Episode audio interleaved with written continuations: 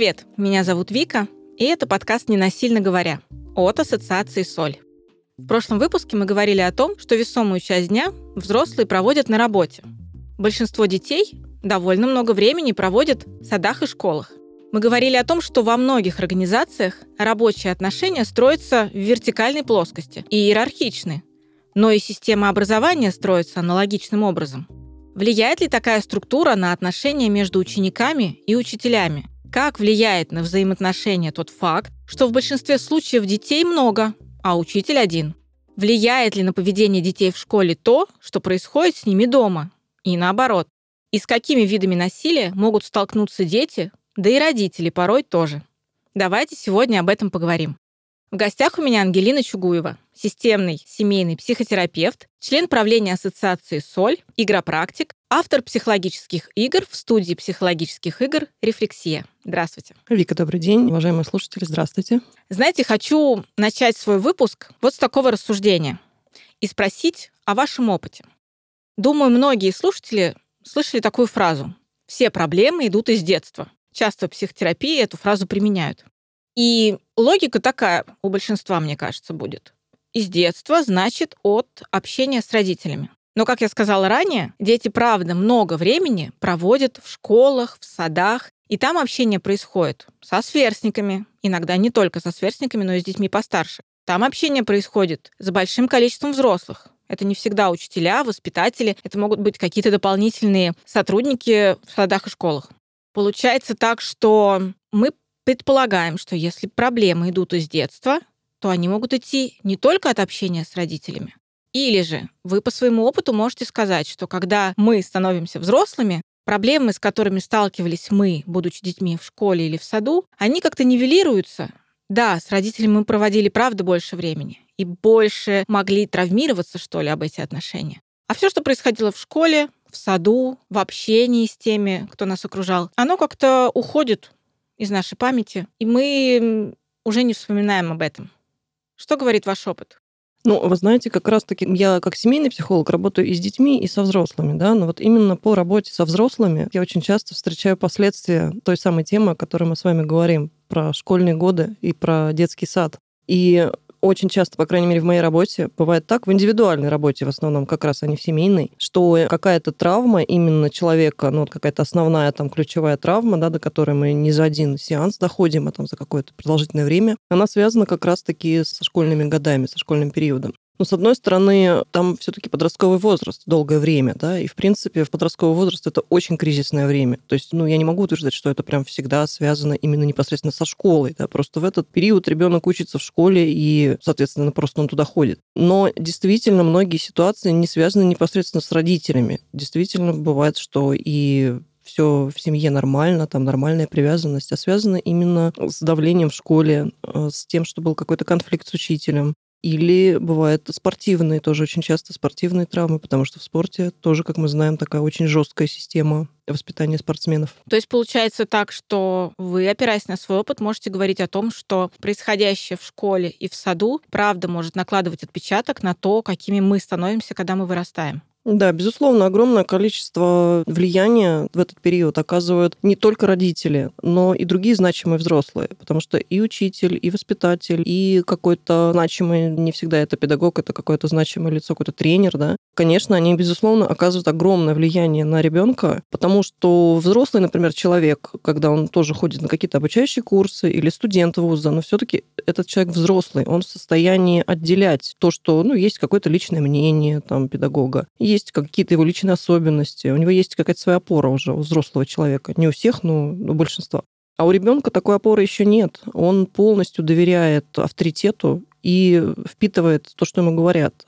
Он не может критически как бы относиться к словам и к действиям педагога. И воспринимает, ну, что раз так с ним себя ведут, значит, так и должно быть. Вот он не может оценить, да, что это неправильно, со мной поступают неверно, он верит всему тому, что происходит, и если происходит ситуация насилия, абьюзивная ситуация, то ребенок предполагает, что он плохой, что с ним так можно.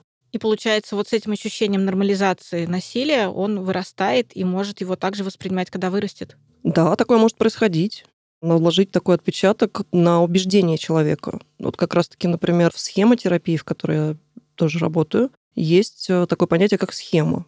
Это некоторый сценарий, и через этот сценарий, ну, как правило, это называют негативной. Есть позитивные схемы, но когда мы говорим про работу с психологом, то это негативный. И вот эти негативные сценарии, они искажают представление человека о том, что происходит здесь и сейчас. Он начинает видеть отношения и мир через вот этот искаженный сценарий. Как раз-таки искаженные вот эти схемы, они закладываются в детстве, в травматических ситуациях. И ситуация, если она имела место быть, там, конфликта с педагогом, ситуация давления там, или еще чего-то такого травматического, она, безусловно, может оказать влияние на ребенка и сформировать у него негативную схему о том, что он плохой, например, что он неправильный, что он заслуживает наказания постоянного, неадекватного. К сожалению, это так. Вы упомянули о том, что вот такое острое восприятие происходящего, оно может касаться прежде всего подростков, потому что, в принципе, подростковый возраст, он довольно стрессовый и для детей, и для родителей, и, думаю, вообще для всех окружающих. Но не стоит забывать, мне кажется, что когда ребенок приходит в детский сад, если вспомнить какие-то периоды взросления да, ребенка, получается так, что в детском саду ему не менее сложно. И если, как вы уже упомянули, значимый взрослый складывает определенный образ мира да, в голове у этого ребенка, то даже то, что происходило в саду, может отражаться на том, как человек будет видеть мир и себя в этом мире, когда он вырастет. Настолько цепочка длинная. Да, конечно, сложно сказать, что именно в подростковом возрасте там тяжелее как-то. Это достаточно сложно сравнивать, что тяжелее, что легче, да, потому что, в принципе, опыт восприятия стрессовых там, и травматичных ситуаций, он всегда индивидуальный. Иногда люди тоже, ну, как-то про себя, вот, допустим, клиенты как-то немножко себя обесценивают, говорят, ну, у нас в детстве ничего такого не было, у меня там родители не пили, они меня не били. Но это совершенно не значит, что этот человек как-то меньше травмирован, чем тот, которого били, и у которого там пили, и устраивали какие-то там алкогольные там совсем такие семьи, да. Потому что психологическое насилие, оно тоже очень сильно влияет. И вот это сравнение, что где там было тяжелее, где было легче, ну, оно не совсем даже понятно, как это измерить. Поэтому, безусловно, оказывают влияние и ситуации насилия в детском саду, и ситуации насилия в школе. И здесь трудно сказать, где было хуже, где было лучше. А где-то, может быть, да, это действительно продолжающаяся какая-то история, когда ребенок попадает и там, и там, ну, какие-то такие неудачные, плохо сложившиеся коллективы, да, а то, что вы упомянули, что человек может не помнить свои годы, он действительно не помнит большинство там каких-то ситуаций, особенно травматических. Они действительно в памяти остаются, в памяти это у нас все записывается, но на уровне вот такой вот здесь и сейчас, на уровне доступа к этой памяти, человек действительно, как правило, не помнит вот этих вещей. Ну, могу вам привести даже какой-то пример, ну, такой собирательный, да, что человек, которому, ну, 45 уже лет, скажем, да, там школьные годы были вообще давным-давно, обращается с тем, что какие-то проблемы с начальником, с начальницей, например, давайте возьмем начальницу, да. И мы начинаем разбирать этот конфликт, что там происходит, что чувствует человек, что делает, что делает начальница. И в итоге мы приходим не за один сеанс, там, да, не за два, а распутывая там разные всякие истории жизни, то, как его воспитывали, как, какие у него были отношения с родителями, там, с родственниками в школе, еще где-то. Мы находим ситуацию, о которой он не помнил, придя сюда, о том, что была там какая-то воспитательница, причем это может быть вообще какое-то короткое время, да, которая перекармливала там кашей, которая вела себя, ну, не совсем бережно, там, да, давила, там, заставляла какие-то вещи делать, где-то чрезмерно наказывала. И это оставило такой отпечаток, что тогда в совсем раннем возрасте ребенок не мог пережить, не мог понять, вообще осознать, что происходит. Но, безусловно, ему было плохо, но поскольку он не мог это все осознать, он не мог это переварить. И вот эти все трудные чувства, они э, заморозились, они куда-то там в подсознание инкапсулировались и остались там нетронутыми, таким без доступа.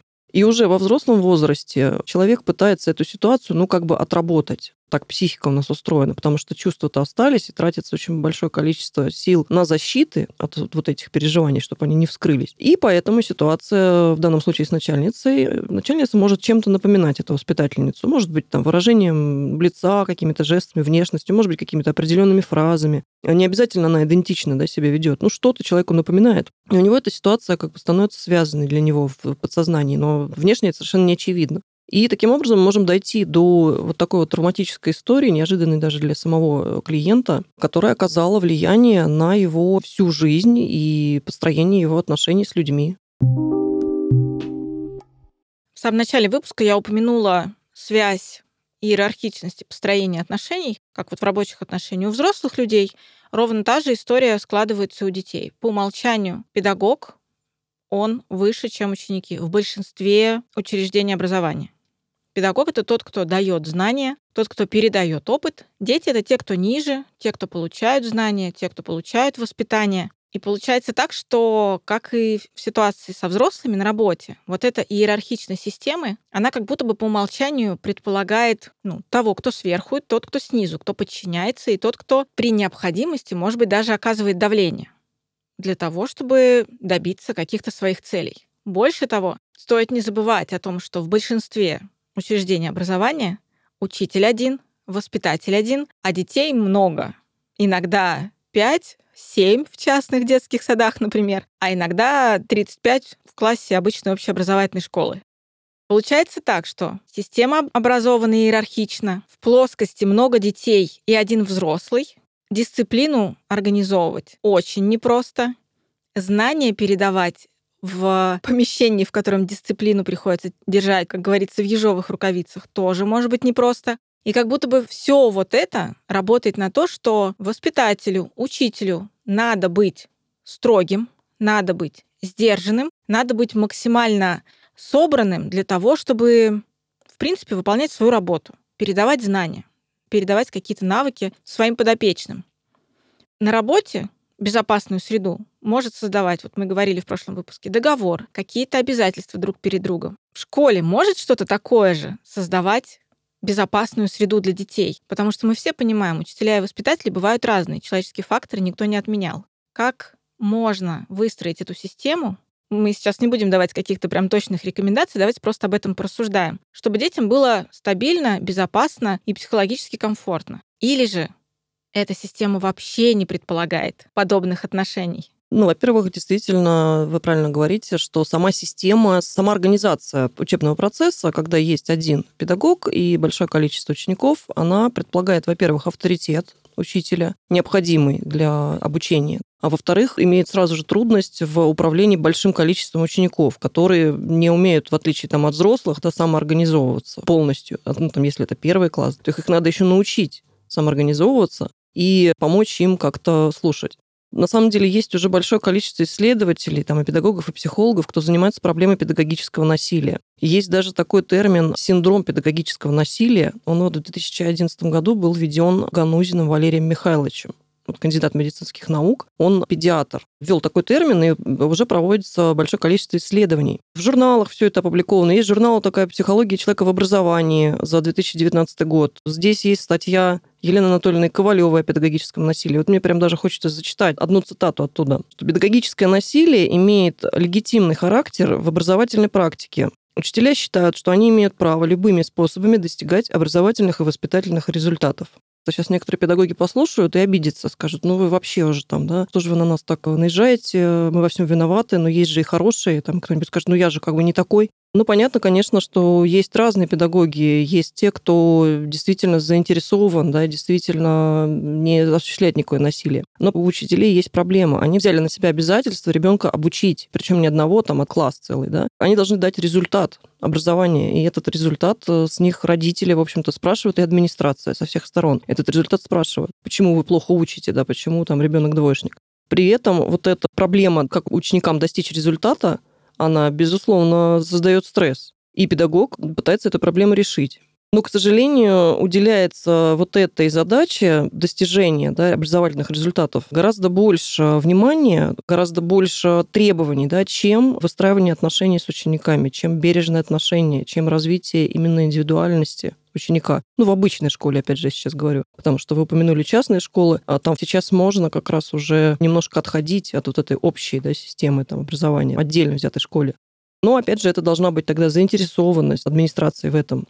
Дальше вы говорили про то, есть ли вообще какой-то выход в этом, да, в такой системе. Ну, выходы, безусловно, есть, но у меня, к сожалению, нет какого-то вот плана именно глобального да, по преобразованию, потому что я не совсем этой проблемой занимаюсь, я работаю конкретно с людьми точечно. Но есть, опять же, ну, такие некоторые соображения, от чего это все зависит. Ну, несмотря на то, что такая система, она предполагает безграничную власть, как будто бы педагога, она, безусловно, будет иметь и злоупотребление этой властью. Но это не значит, что человек всегда воспользуется ей. Если педагог заинтересован в этой части бережного отношения к ученикам, если он заинтересован в том, чтобы саморегуляцией заниматься, саморазвитием и уделяет этому внимание, то, безусловно, он может этим и не злоупотреблять. Но, к сожалению, опять же, школьная система устроена так, что этому уделяется гораздо меньшее внимание. Обучению именно педагогов, как э, правильно там, работать с подростками, какие-то особенности, да, там их, потому что, например, да, в образовании педагога есть э, курс психологии, но это исключительно теоретический курс. У них нет никаких практических занятий там с подростками. Вот молодой педагог пришел в школу, и все, и он начал работать без какой-либо практики, без какого-либо там наблюдения, без разбора каких-то случаев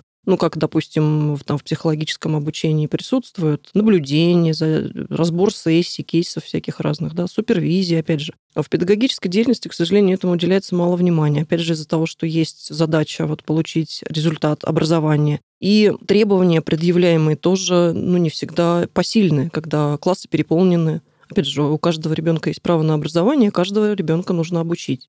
Детей много, педагогов бывает меньше.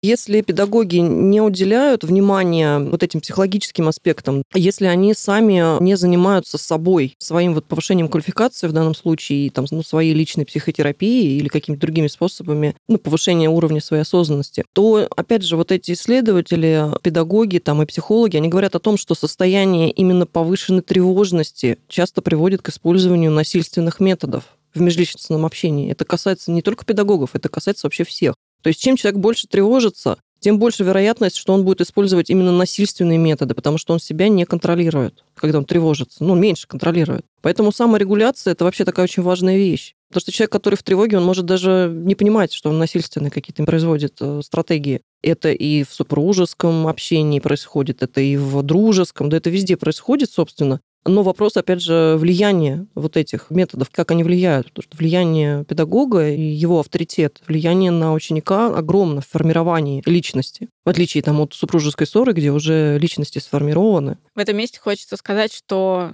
педагоги вообще-то очень крутые люди, которые, правда, делают очень важную работу для нас, наших детей, для нашего будущего.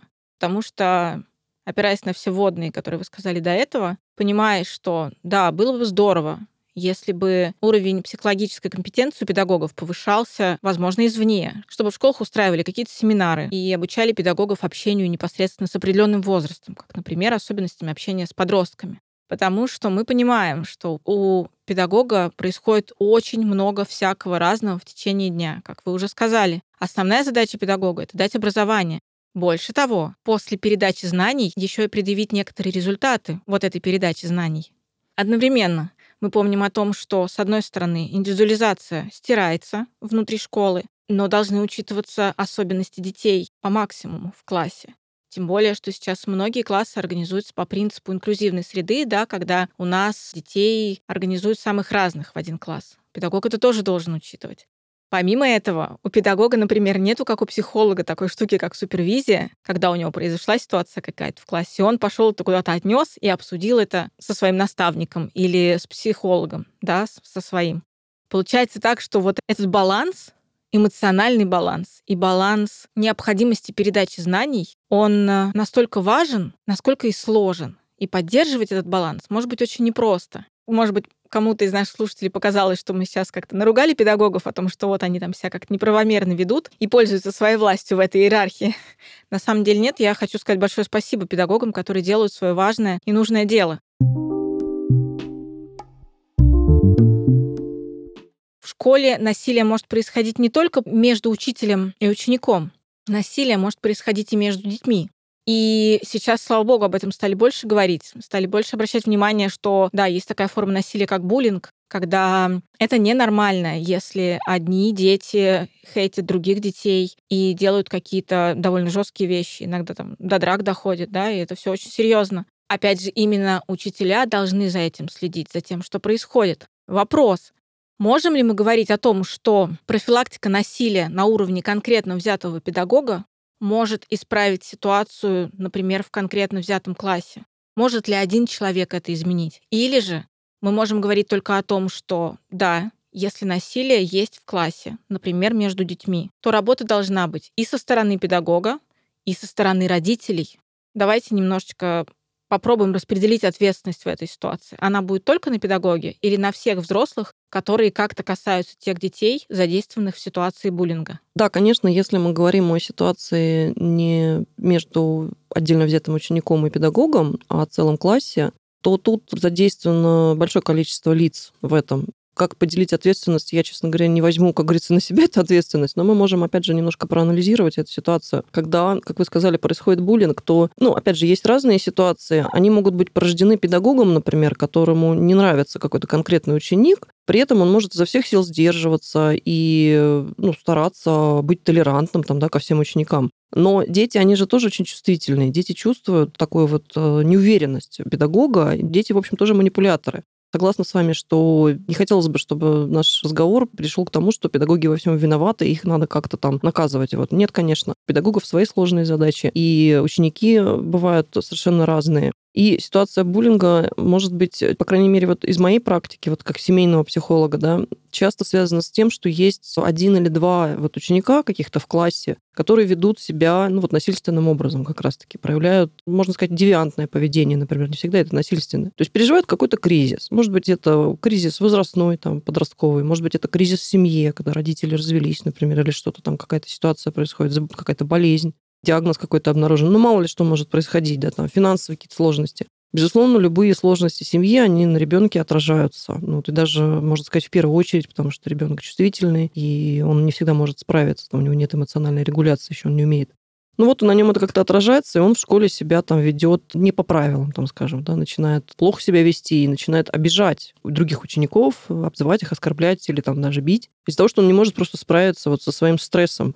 И другие ученики, они начинают бояться, потому что проявлена сила, проявлено насилие, они начинают присоединяться. То есть начинается такая групповая динамика уже класса. Не конкретно там два, один ученик другого обижает. Это менее сложная ситуация. Вот. Но если эта ситуация вот захватывает, начинают образовываться там, может быть, кланы один против другого. Вот. Но чаще, скорее, это вот есть один, два, там, три таких вот ну, детей, ведущих себя насильственным образом. Остальные молчат, часть к ним присоединяется, и те, кого они, в общем-то, обижают жертвы буллинга, так сказать, да. И в такой ситуации система, которая ну, вот есть сейчас, она действительно дает нам очень мало возможностей что-либо сделать ни педагогам, ни родителям вот этих учеников, которые обижают. Потому что по закону выгнать учеников нельзя, ну, удалить, исключить их из школы нельзя, потому что ребенок имеет право на образование. Ну, то есть единственное, что может сделать администрация школы в плане исключения, убедить э, родителей забрать добровольно таких детей да, из школы, которые вот булят, так сказать, да, но тогда администрация школы должна проводить с родителями такую работу.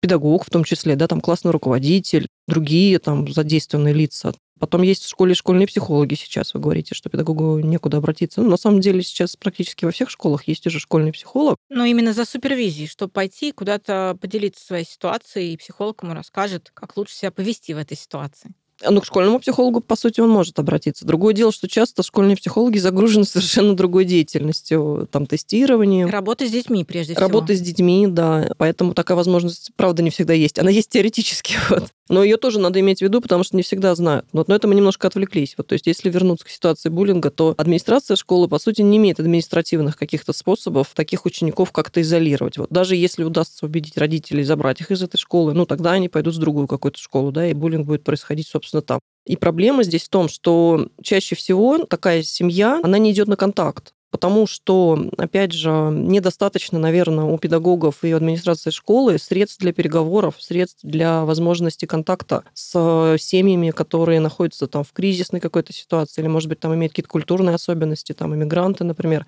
чаще начинается обвинительная позиция. Да? Вот ваш ребенок плохо себя ведет, исправьте его. Ведите его там к психологам. Сейчас тоже, сейчас уже школа, в общем-то, не против психологов, да. Ведите к психологам, психиатрам, ведите к специалистам, к неврологам. Сделайте из вашего ребенка нормального, он нам мешает. Вот. Это, конечно, такая обвинительная позиция, она ну, вызывает тоже агрессию со стороны родителей. Да? Родители Потому... отвечают так же. Да. Во-первых, родители могут не знать, что делать, потому что это не обязательно какая-то такая семья маргинальная, да, как тоже как часто есть такой стереотип, что, ну, если ребенок себя плохо ведет, значит, значит, у него родители маргиналы, все понятно, все же идет из семьи. Да, когда-то это может быть и так, и в таком случае понятно, что контакт с родителями невозможен, потому что там родители-маргиналы просто пошлют всех и скажут, мой ребенок что хочет, то и делает, вы сами всем виноваты. Но если предположить, что это все-таки не родители-маргиналы, что это вполне там адекватные родители, такие же, как другие, и заинтересованные в соблюдении там социальных правил, и заинтересованы в образовании своего ребенка, но они, например, действительно, правда, не знают, что делать. Произошла какая-то кризисная ситуация, и сами там находятся в стрессе, например.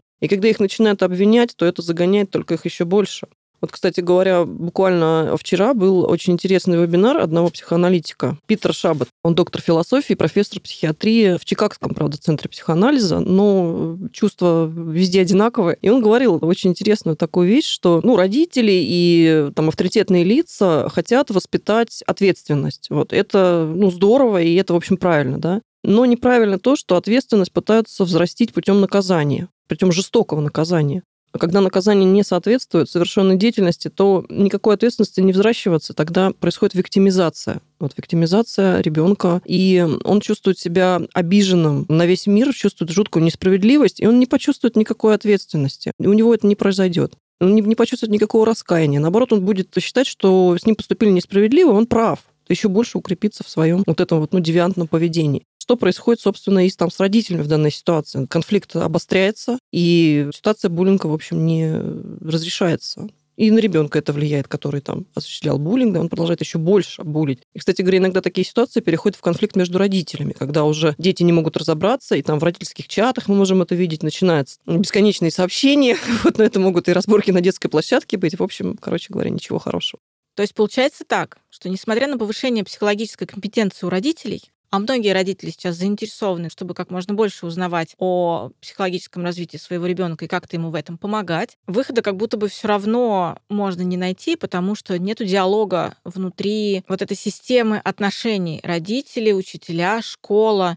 Если возникает какая-то острая ситуация типа буллинга, правда, как будто бы, вот я вас спросила, давайте ответственность распределим, вот как будто бы мое личное ощущение, каждый захочет свою ответственность кому-нибудь передать, а не взять ее на себя. Или же все-таки, опять же, вы по своему опыту наблюдаете, что, правда, родители взрослеют в своем понимании, да, что такое психология, что такое эмоциональный интеллект. В этом плане они могут помочь своим детям, и дети ведут себя иначе в школах, даже в критических ситуациях. Ваш опыт о чем говорит? Ну, родители, безусловно, сейчас намного больше просвещены, чем, скажем, там 20 лет назад, благодаря развитию интернета и огромного количества доступной литературы. Действительно, уже не приходится, когда ко мне обращаются родители, то просвещать их по поводу того, как воспитывать ребенка, в общем-то, вообще не приходится. То есть таких обращений практически нет. Как разобрать конфликт, как заботиться о ребенке. Они все это могут прочитать. Максимум там можно какую-то книжку передать, но приходящие родители, там особенно молодые, они уже больше меня прочитали этих книг, и они все знают уже, то, что я им рекомендую.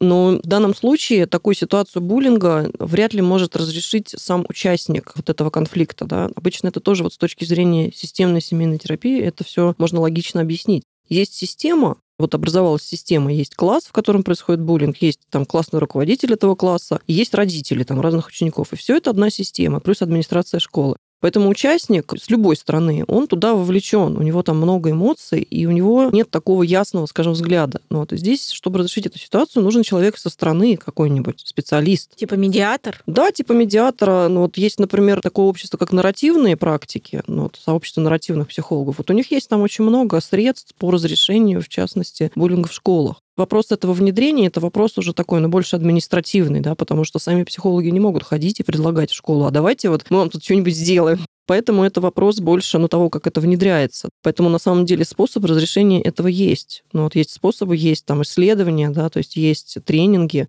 том числе, ну вот я приводила примеры, да, некоторые статьи, в том числе там описывается проблема, и дальше предлагается решение, что вот есть такой-то тренинг там ненасильственного общения для педагогов. Поэтому средства есть, вопрос, опять же, как их внедрять. Вот. Но надо сказать и о хорошем, что сейчас для педагогов вот в современной уже системе, в современном мире есть действительно много разных семинаров, и у них есть действительно возможности. Ну, то есть школа предлагает им дополнительное образование, дополнительное обучение, у них есть много льгот по этому поводу, там различные гранты. То есть в целом нельзя сказать, что система как-то ограничивает, что она как-то ограничена и запрещает там, или как-то внушает какие-то вот именно насильственные методы. Ничего подобного нет. Пожалуйста, можно все что угодно. Проблемы на самом деле две очень большая загруженность, во-первых, педагогов, плюс отсутствие мотивации, что следует, в общем-то, из первого. Потому что если человек очень загружен, то у него, в общем-то, не будет к этому мотивации. Ну вот. Ну, поэтому мы имеем то, что имеем. Отдельные там педагоги, которые сами да, вот заинтересованы в этом, они занимаются там и самопознанием, и саморегуляцией, и посещают там разные семинары, что-то внедряют.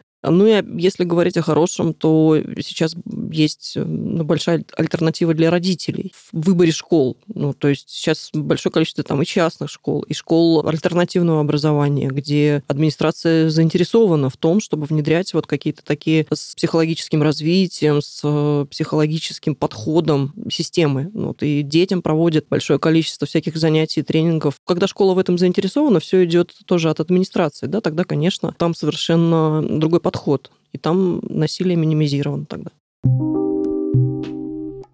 Мы упомянули с вами, что иногда бывает дома что-то происходит, и это неким психологическим образом меняет ребенка, и он может принести это в школу и вести себя в школе соответствующим образом. А обратные ситуации бывают, когда что-то происходит с ребенком в школе, неважно, какую сторону он занимает, насильственную или пострадавшую, он может принести это домой? Как-то его отношение с домашними это меняет? Да, если ребенок пострадавший, например, от буллинга, то он в другой ситуации, там, в своей семье и во дворе, он может, наоборот, стать автором насилия, собственно. Например, старший брат и прийти дома обижать свою младшую сестру или там младшего брата, пинать кота. Потому что вот эта поляризация, она действительно имеет место быть. Ну, любого человека, даже не обязательно ребенка. Чем больше осуществляет над ним насилие, тем больше он занимает, соответственно, позицию вот этого пострадавшего, в позицию жертвы уже. И эти роли, они как бы начинают меняться, да, чтобы этому противостоять, если он не может этому адекватно противостоять, у него него нет средств, у него нет сил для этого. Опять же, тут ваш вопрос связан с семьей. Я слышу этот вопрос, как может ли какое-то влияние школы оказать какое-то разрушительное влияние на семью? Не влияние школы, а влияние тех ситуаций, которые происходят в школах и в садах что ребенок это впитывает, возможно, чему-то научается, и его отношения внутрисемейные меняются. Но это интересный вопрос. У меня, честно говоря, нет на него однозначного ответа, ну, только, наверное, какое-то мое личное мнение. Но мне кажется, что семья это достаточно такая очень структура нерушимая, что ли. Вот ее очень трудно разрушить. Там много поколений вот вырабатывались какие-то сценарии, и чтобы ребенок принес что-то и в семье все изменилось, очень маловероятно. Ну, вот скорее наоборот. Другое дело, что это может обострить уже имеющийся какой-то конфликт, если, например, родители находятся на грани развода у ребенка, если у них плохие отношения, но как-то более-менее, да, они как-то удерживаются, то, например, какой-то конфликт ребенка в школе, какая-то плохая ситуация его там со сверстниками или с педагогом, это может, конечно, обострить, потому что это добавляет стресса, и родители будут, ну, тоже какие-то разные позиции, например, занимать по поводу разрешения этого конфликта, и будут ругаться еще больше. Такое может быть, но скорее это катализатор, да, это скорее просто усиливает имеющиеся противоречия. Так, чтобы была идеальная семья, ребенка как-то побулили, он пришел, и семья разрушилась, честно говоря, мне таких историй неизвестно. А истории, когда так, чтобы была идеальная семья, и ребенок приходит в школу и булит других. Такое, безусловно, может быть. В школе же есть своя динамика, своя динамика класса. И, наверное, отличие как бы, поведения ребенка в школе и в семье зависит от, собственно, его контакта, близости его контакта там, с родителями, с авторитетными фигурами. Если родители в курсе, что происходит, если контакт доверительный, да, и ребенок делится, рассказывает, что происходит, тогда родители могут вначале, да, они могут заметить, что что-то не то происходит. Начался какой-то конфликт там с одним мальчиком, там, с другой девочкой, и ну, начинают как-то с ребенком разговаривать, да, помогать ему разрешить это ненасильственными методами, там, путем переговоров или сами вмешиваются, разговаривают с другими родителями. Но если контакта не происходит, то они узнают об этом только тогда, когда их уже вызывают там, к директору, ну, это когда их там ребенок уже всю школу забулил, или наоборот, когда у него что-то украли, да, или когда, ну, как что-то серьезное произошло. Ну, вот, значит, это уже, ну, ситуация, скорее всего, развивалась, и они были немножко отстранены. Вот такое может произойти, и это говорит о том, что нужно, конечно, больше контакта с ребенком.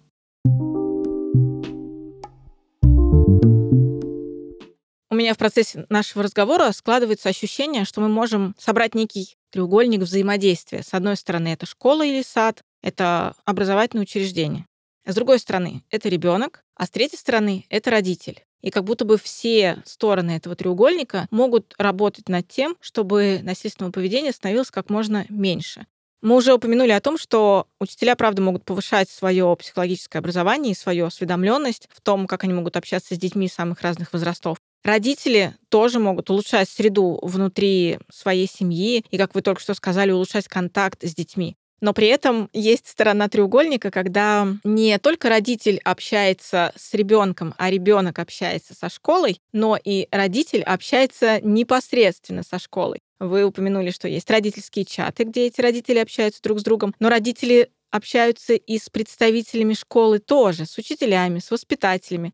Я хочу об этом поподробнее поговорить, потому что лично даже я на своем опыте сталкивалась с самыми разными историями, которые могут происходить с родителями. И прежде всего, вспоминая всех взрослых, которые там на работе могут опираться на договорные отношения, хочется спросить, а в школе на что может опираться родитель, если происходит какая-то ситуация, и ему ее надо решать? Очевидно, что он, с одной стороны, пообщается с ребенком и будет решать на частном уровне с ребенком, а вот в этой стороне контакта школа-родитель, на что может опереться родитель? Да, можно говорить даже о такой отдельной теме, как возможность родителя стать пострадавшим, тоже пострадать от э, насильственных действий ну, школы, администрации или педагогов. Ну, во-первых, родители тоже бывают разные, и молодые родители, которые там впервые отдают ребенка в школу, они для них это новый опыт, они сами тоже находятся в стрессе когда мы говорим родитель, то мы как-то, наверное, стереотипно рисуем какого-то такого всезнающего, мудрого, такого, ну как, придет он и все разрешит. Вот, но он тоже боится, или она там, да, молодая мама, они тоже находятся в стрессе, они не знают, что делать. И если даже поступают какие-то жалобы, допустим, от учителей, порой просто, ну, происходит как замораживание, то, что называется. Родители занимают позицию, ой, там он сам разберется, потому что им самим просто страшно. И такая позиция может привести, ну, во-первых, к обозлению там администрации, да, как это так, мы тут сообщали родителю несколько раз он не пришел, и последующему давлению тоже с их стороны. И нередки ситуации, ну, например, в моей практике, такого интересного явления, как вызов родителя к директору школы. И вот что меня удивляет, например, что школы, в общем-то, разные, даже разные города, в общем-то, я работаю онлайн, но вот эта ситуация, это даже не педсовет, это даже вот такой вот вызов именно родителя да, по инциденту, она просто, ну, до более узнаваемая, она одинаковая есть ощущение, что есть какое-то специальное обучение этому, вот, хотя я уточняла у школьных психологов, они сказали, что нет, такого обучения нет. А что, нельзя вызывать родителей в школу? Нет, безусловно, родителя можно вызывать, и нужно даже вызывать. С одной стороны, это здорово, что администрация хочет контакта какого-то. Это здорово, диалог. Диалог — это вообще в психологии там, самое главное средство разрешения всех проблем. Но когда я говорю о ситуации родителя, который боится, там, да, немножко побаивается администрации, он никогда не имел с этим дела. Может быть, у него есть какие-то свои истории там, взаимодействия со школой, и он впадает в свои тоже воспоминания, что его тревожит. И когда произошло что-то, ну, допустим, например, там такой тоже типичный инцидент, ребенок сидел за партой, учитель увидел, что там что-то нарисовано там ручкой, и попросил стереть. Ребенок сказал, это не я поцарапал, это не я рисовал. А учитель сказал, ну-ка быстро там взял тряпку и стер, что ты со мной споришь. Вот. Ну, такие ситуации как бы бывают там аналогичные. Ребенок сказал, не буду я ничего стирать, там ушел или там не стер. Его заставили час, допустим, сидеть, а он ничего не стер. Вот. Ну, вызывают, соответственно, родителя в школу уже к директору, что вот порча школьного оборудования и так далее. Как бы и ребенок ваш плохо себя ведет. Но если бы это был просто диалог, тут вообще как бы не было бы и вопроса, не было бы и нашей беседы, да. Ну, диалог, диалог, поговорили, там, родитель, может быть, оплатил там, да, этот штраф. Чаще всего происходит так, что родитель приходит в кабинет директора, где уже сидит директор, завуч, классный руководитель, возможно, еще какие-то административные работники. Причем родитель даже там, может быть, никогда их не видел, вообще не понимает, кто все эти люди. Вот, ну, там довольно много должностей, да, которые действительно важны, но родители там с ними не пересекаются. И родитель приходит в серьезный кабинет директора, да, где серьезно все оборудовано, и перед ним сидит вот такая вот толпа, и он один против вот этой вот толпы. Вот, ну, хорошо, если родители, если супруги вдвоем приходят, хотя бы. Все равно их двое, а там большое количество людей, которые находятся на своей территории, которые обладают властью и которые имеют влияние на ребенка. Сразу уже вот, ну, схода, вот уже организация такой беседы, она явно не на равных организована. Ну, вот, и родитель чувствует в такой обстановке себя очень уязвимым.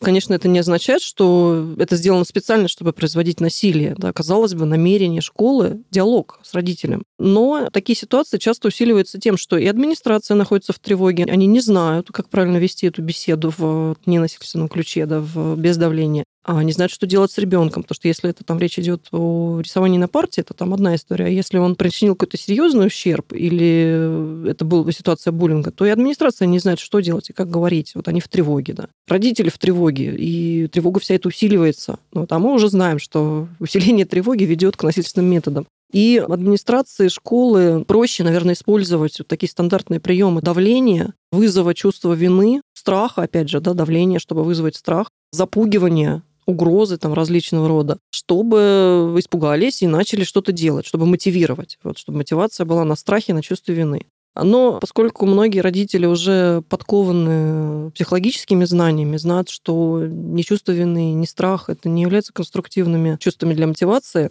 их эта ситуация скорее загоняет в тупик, да, и в итоге родители очень боятся иметь дело с администрацией школы потому что вот такого вот какого-то налаженного диалога его фактически нет. Отдельно с классным руководителем менее страшно, да, один на один, когда это вот ситуация класса, там действительно, наверное, основное средство вот разрешения таких проблем просто родителю пойти и переговорить с классным руководителем, заранее договорившись. Чаще это диалог на равных, классный руководитель сам заинтересован, сама заинтересована в том, чтобы идти на контакт. И даже сам факт прихода в школу родителя уже для классного руководителя является показателем, что ну, вот родитель идет на диалог.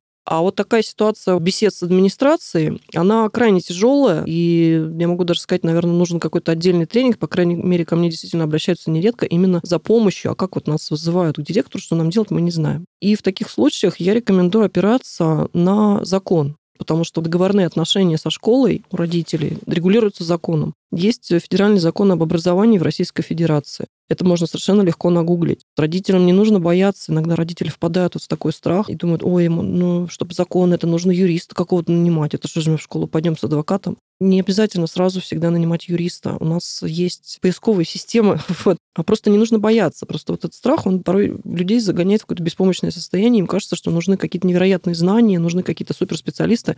Ну, просто достаточно набрать в поисковой системе закон о федеральном образовании.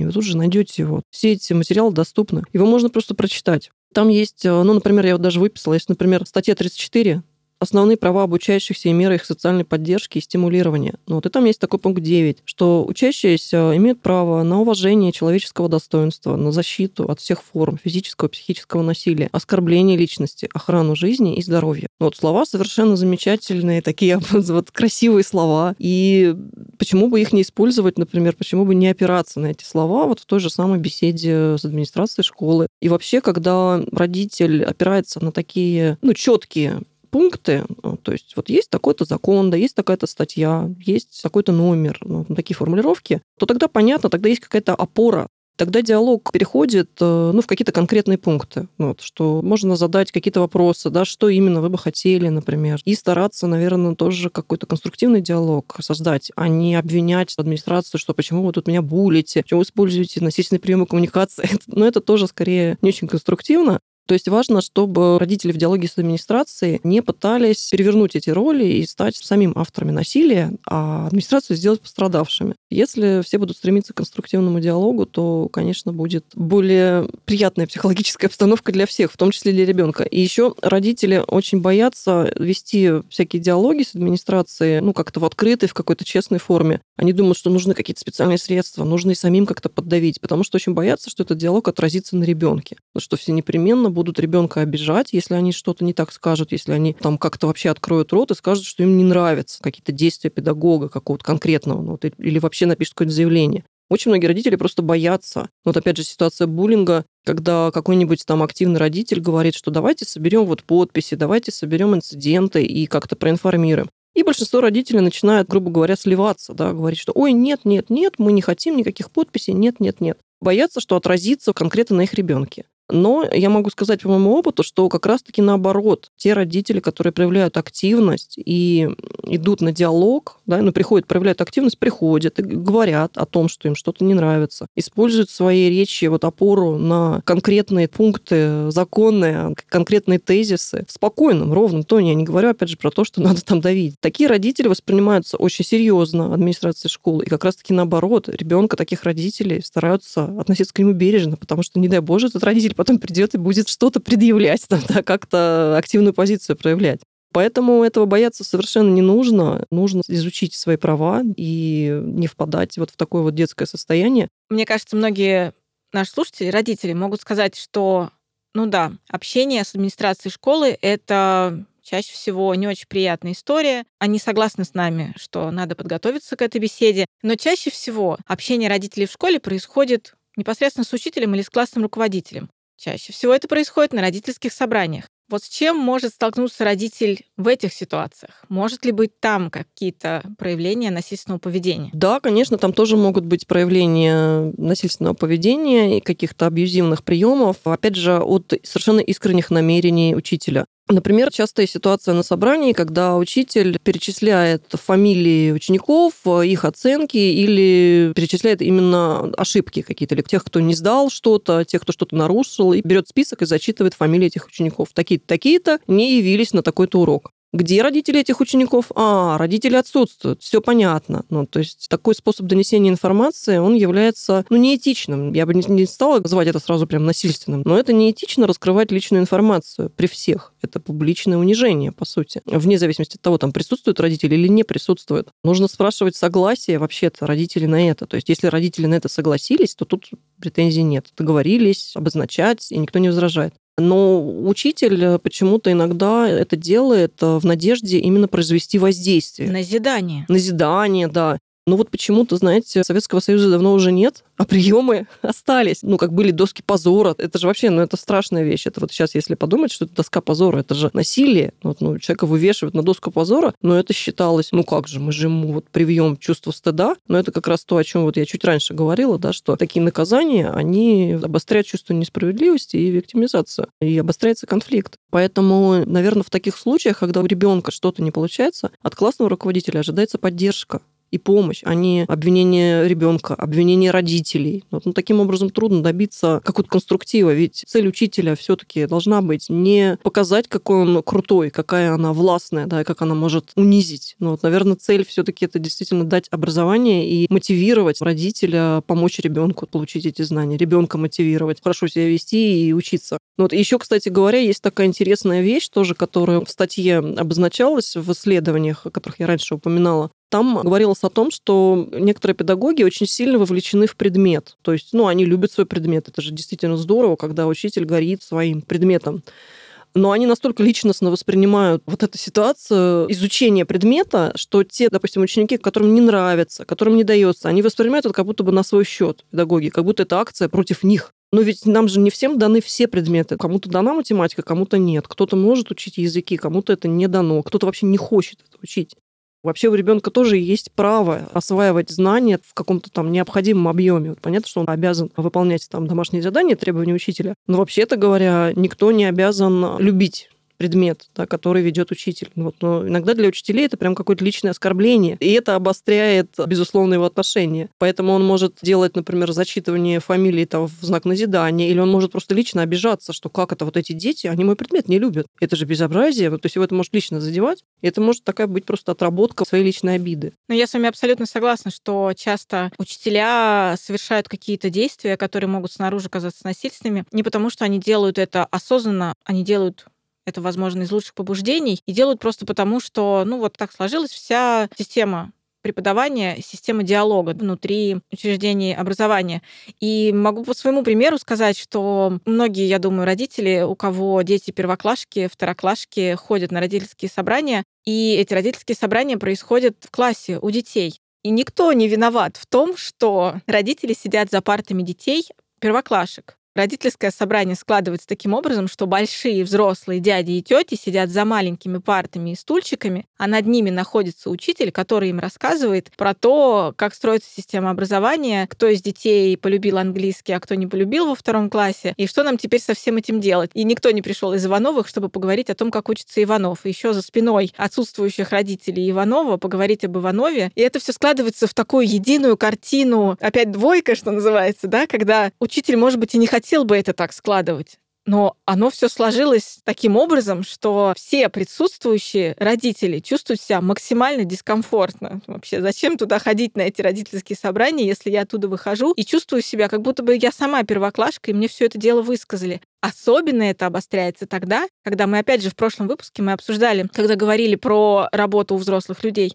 взрослые люди, работая, как вы сейчас сказали, иногда так сильно вовлекаются в процесс своей работы, что они даже выходя за стены своей работы, в нашем случае школы или сада, продолжают вести себя как учитель или как воспитатель. И мало того, что родитель может столкнуться вот с этим отношением, что я маленький, сижу за партой, мне 45 лет, а мне высказывают, и я чувствую себя очень, очень дискомфортно, так еще и при общении даже личностном с воспитателем или с учителем диалог может строиться таким образом, что учитель не может строить беседу иначе, кроме как он ее всегда строит со своими учениками но перед ним теперь стоит взрослый человек, а беседа строится, ну так, профдеформационно, назовем ее так. Родитель как будто снова первоклашка, ему высказывают что-то такое. Без обид, как говорится, но такое может складываться просто потому, что это особенность данной профессии. А как мы говорили много раз ранее, не все представители учреждения образования проходят личную терапию, проходят повышение своей психологической компетенции. Не все вообще, в принципе, уделяют внимание тому, что они не только педагоги, они не только передают знания, они еще создают вот этот вот психологический комфорт для наших детей. Такой важный момент, который, мне кажется, стоит упомянуть. Я благодарна, что вы нам напомнили о том, что любой диалог — это способ решения проблем и способ найти выход из разных ситуаций. Но напоминание всем участникам этого треугольника, как я сказала раньше, где школа, ребенок и родитель, мы должны эти диалоги вести конструктивно. И, например, родители могут опираться на какие-то нормативные акты, чтобы эти диалоги вести правильно, корректно, не выпадая либо в чувство вины, либо выпадая в какое-то насильственное поведение, когда начинается грубость и, и ругань. Хочу вас вот про что спросить. Представим, что нас послушали, все участники этого треугольника сказали, что мы поняли про наши слепые зоны. Мы поняли, что есть места, в которых мы можем развиваться и улучшать свое состояние, например, как родители, улучшать состояние своих детей, помогать им в этом. Если все дружно начнут заботиться о психологическом комфорте своем личном и своих детей, и детей своих, в смысле учитель заботится о своих детях в классе, ситуацию можно улучшить. И общий уровень культуры насилия в садах и школах повысить и сделать присутствие наших детей в данных учреждениях максимально ненасильственным. Правда, это все может помочь? Ну, безусловно, все это может помочь. И здорово, что вы отметили, да, вот такой эффект как бы усиления, вот эти нюансы, когда родители садятся за маленькие парты и фактически чувствуют себя детьми, да, и когда учителя продолжают разговаривать с родителями в таком отчитывающем, в авторитарном тоне, и родитель при этом тоже может чувствовать себя учеником перед лицом учителя, бояться что-то сказать и впадать в свои там школьные стрессовые ситуации. Да, это все действительно усиливает, то есть какие-то маленькие нюансы, там вот школьные парты низкие, да, они усиливают вот эту тревожную обстановку и не способствуют там диалогу, ну, вот с одной стороны. Но с другой стороны, мы, наверное, тоже не можем потребовать предъявить такой как бы список претензий к школе или там к Министерству образования, сказать, ну вот обеспечьте нам нормальные залы для родительского собрания с официантами там с ресторана, чтобы всем было комфортно, фуршет, с песнями, да. с плясками, да, фуршет. Вот. Ну, наверное, это тоже как немножко чрезмерно из такой, получается, из, ну, тоже из какой-то детской позиции. Вот вы тут все плохие, давайте сделайте лучше. То есть, наверное, важно предлагать какие-то решения, да, то, что просто у нас такая тема, как культ насилия, да, в школах, Поэтому мы говорим о проблемах, которые есть. Ну, вот. Но это не значит, что вообще везде происходит насилие, что вообще все ужасно. Вот просто мы именно сфокусировались на этих темах, почему это может происходить, да, и там отдельных инцидентах. А, но вообще говоря, мне кажется, что ситуация сейчас, например, она сильно улучшилась по сравнению там, с 20-30 лет назад. Потому что, во-первых, э, есть школьные психологи там во всех школах. Конечно, они занимаются, опять же, разным. Ну, например, и ко мне, ну, там, в нашу студию рефлексии очень много приходит педагогов-психологов вот обучаться каким-то новым инструментам, играм тем же. Что говорит о том, что не все так плохо, вот, то есть современные инструменты. И моих коллег и меня приглашают проводить тренинги, читать лекции для школьников, там, да, как психологов, чтобы и там вебинары. Ну, то есть, на самом деле, система развивается в сторону улучшения. Ну, просто она настолько большая, у нас очень много школ, школ, да, конечно, там невозможны изменения какие-то очень быстрые, ну, вот, что мы вот тут с вами поговорили, и завтра все поменялось. Эти изменения, безусловно, надо внедрять. Поэтому, наверное, важно как-то нашим слушателям и нам сфокусироваться не только на том, что плохо, а на том, ну, что мы можем улучшить, что конкретно там каждый человек, да, как он может вносить э, свою какую-то лепту, а не просто предъявлять претензии, как все плохо. Находить проблему и предлагать варианты ее решения – это хорошо, но мы сейчас говорим в этом случае только о школе. А нам-то, родителям, что-то надо для этого сделать? Или мы просто отдали, обучайте, как хорошо, у вас теперь там даже психологи есть. Вот, пожалуйста, в сад отдал на 7 часов, а сам своей жизнью занимаешься, работу работаешь. Или все таки родители тоже могут как-то изменить эту ситуацию в нашем обществе? Да, конечно. Мне кажется, что любая сторона данного процесса, в том числе и родители, важно, чтобы занимали проактивную позицию, что называется, да, не надеясь, не перекладывая на кого-то, ну, потому что тоже нередка позиция родителей, которые приводят ребенка к психологу, там, да, и говорят, ну, сделайте с ним что-нибудь, или учителя, которые говорят, ну, слушайте, ну, сводите ребенка к психологу, чего вы там. Вот, или там, э, ну, мне, например, очень часто говорят, ну, вы же психолог, поработайте со своим ребенком, вот, ну, больше в качестве, конечно, такой шутки, потому что я не могу работать со своим ребенком, но вот такая вот ситуация, ну, давайте что-нибудь там исправьте в моем ребенке. Система, психолог, педагог, она неконструктивна. Но, вот, конечно, важно, чтобы родители были вовлечены. Не, не то, чтобы они должны каждый день ходить в школу или обязательно состоять в родительском комитете. Нет, конечно, это, наверное, все-таки отдельные индивидуальные особенности должны быть к этому и качества.